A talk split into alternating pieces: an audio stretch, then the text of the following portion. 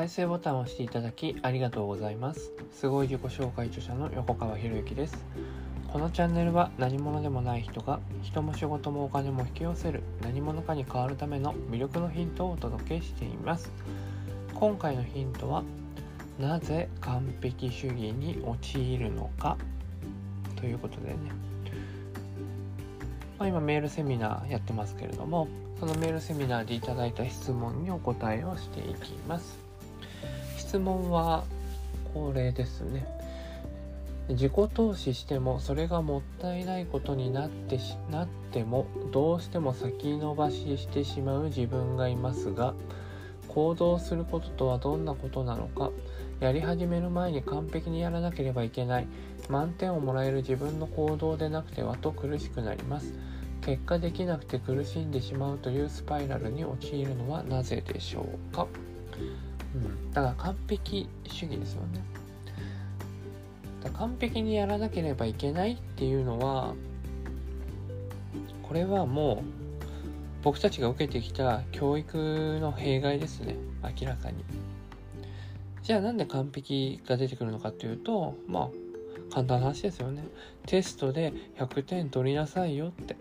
テストで100点取ることがいいことだよって。いうふうに教育をされてきたわけですよね。でも実際ね、実際100点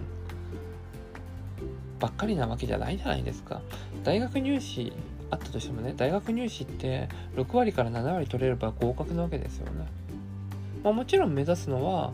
満点目指しますよ。満点を目指さなければその6割7割にも届かないですからね。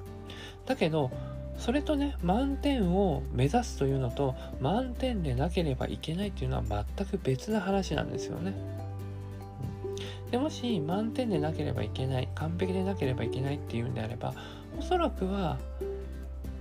学校教育もそうですけど親御さんの教育っていうのも関わってきてる可能性が高いかなと。親御さんが例えば90点取ったとしてでその90点の部分を褒めるのではなくて残りの10点の部分を責め続けてきたみたいな教育を受けてる人からするとあ9割じゃダメなんだ常に満点じゃなければいけないんだっていうふうに思うわけですよね。でもちろんその価値観は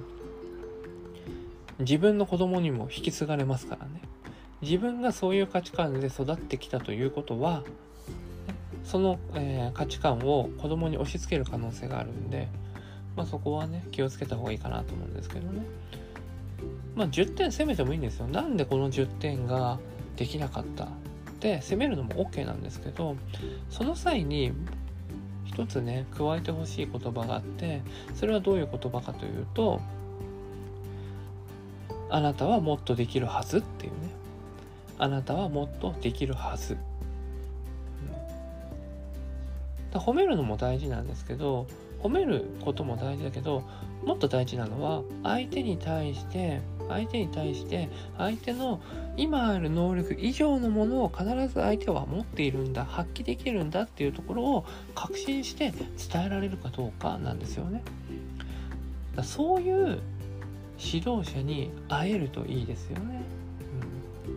僕が常に意識してるのは、ね、まあいろんなツッコミとかしますけれどもそれは何でできるのかって言ったらこの人はこんなもんじゃないっていうものがあるからできるんですよね。いや別にあなたはあなたのままでいいですよって。別に変わらなくてもいいですよって。あなたはあなたのままで十分に存在価値があるんですからって毎回言ってればいやこんな楽な話ないんですからね言っとくけど。だって相手変わらなくていいわけでしょ？ね、ああなたはこのままでいいんですよありのままのあなたでいきましょうって言って、ねまあ、ありのままの定義をそもそも間違ってるんですけど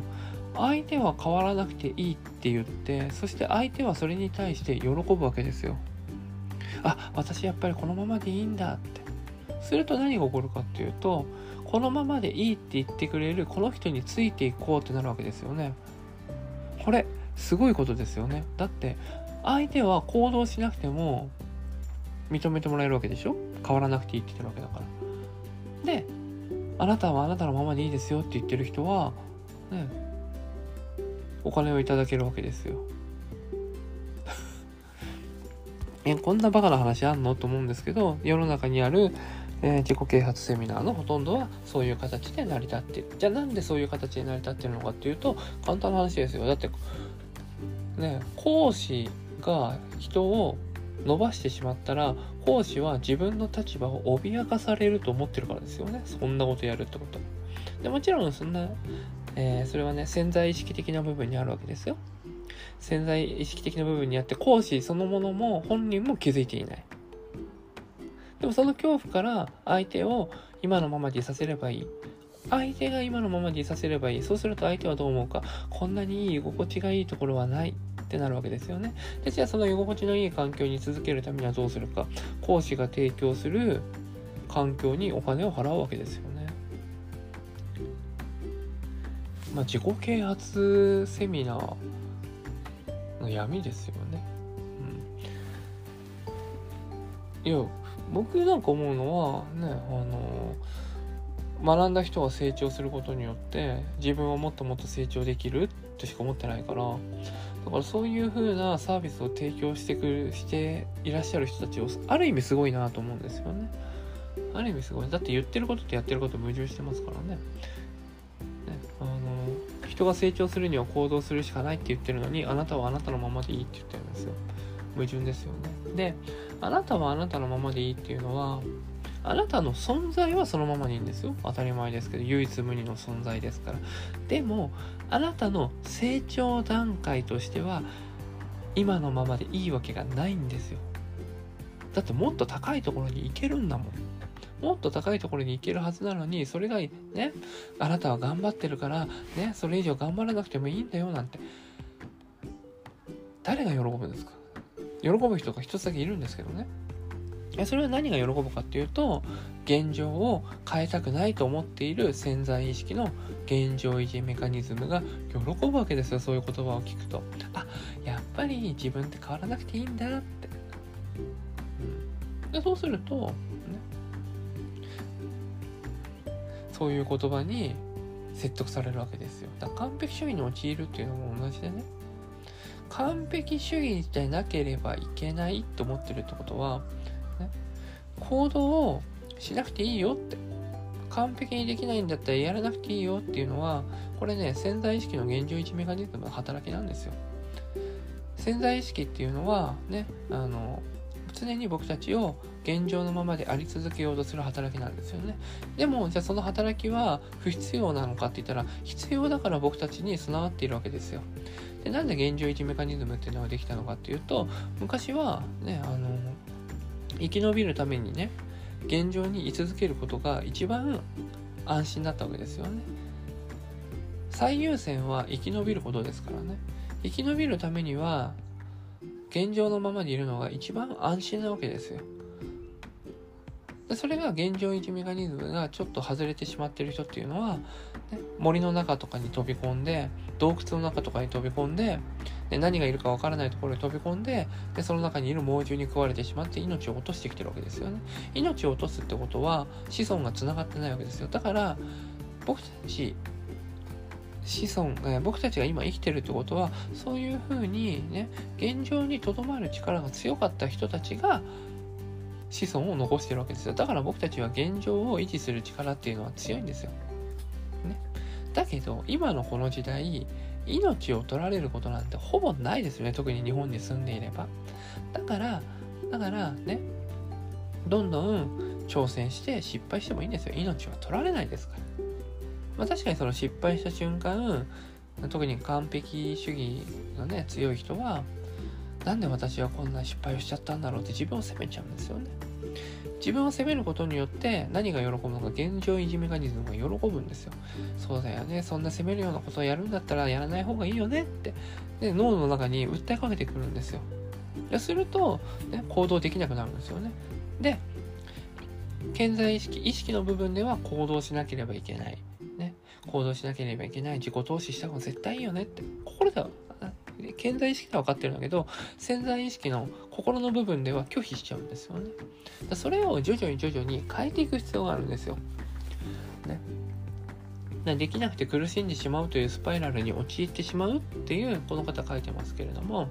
ね。まあ、僕がおすすめしたいのは、ね、その可能性を信じてくれる指導者のもとでたくさんの失敗経験をした方がいいですよっていうのを僕はおすすめしたいですね。で僕自身もね、まあ、メールセミナーの中でもね書いてますけれども僕自身も全然結果が出せなかった人なわけですよね。うん、でそれが結果を出せるようになったのっていうのは、まあ、メールセミナーの中でも一つお話ししてますけれども一つはやっぱりねやっぱり行動し続けたっていうのはありますよね。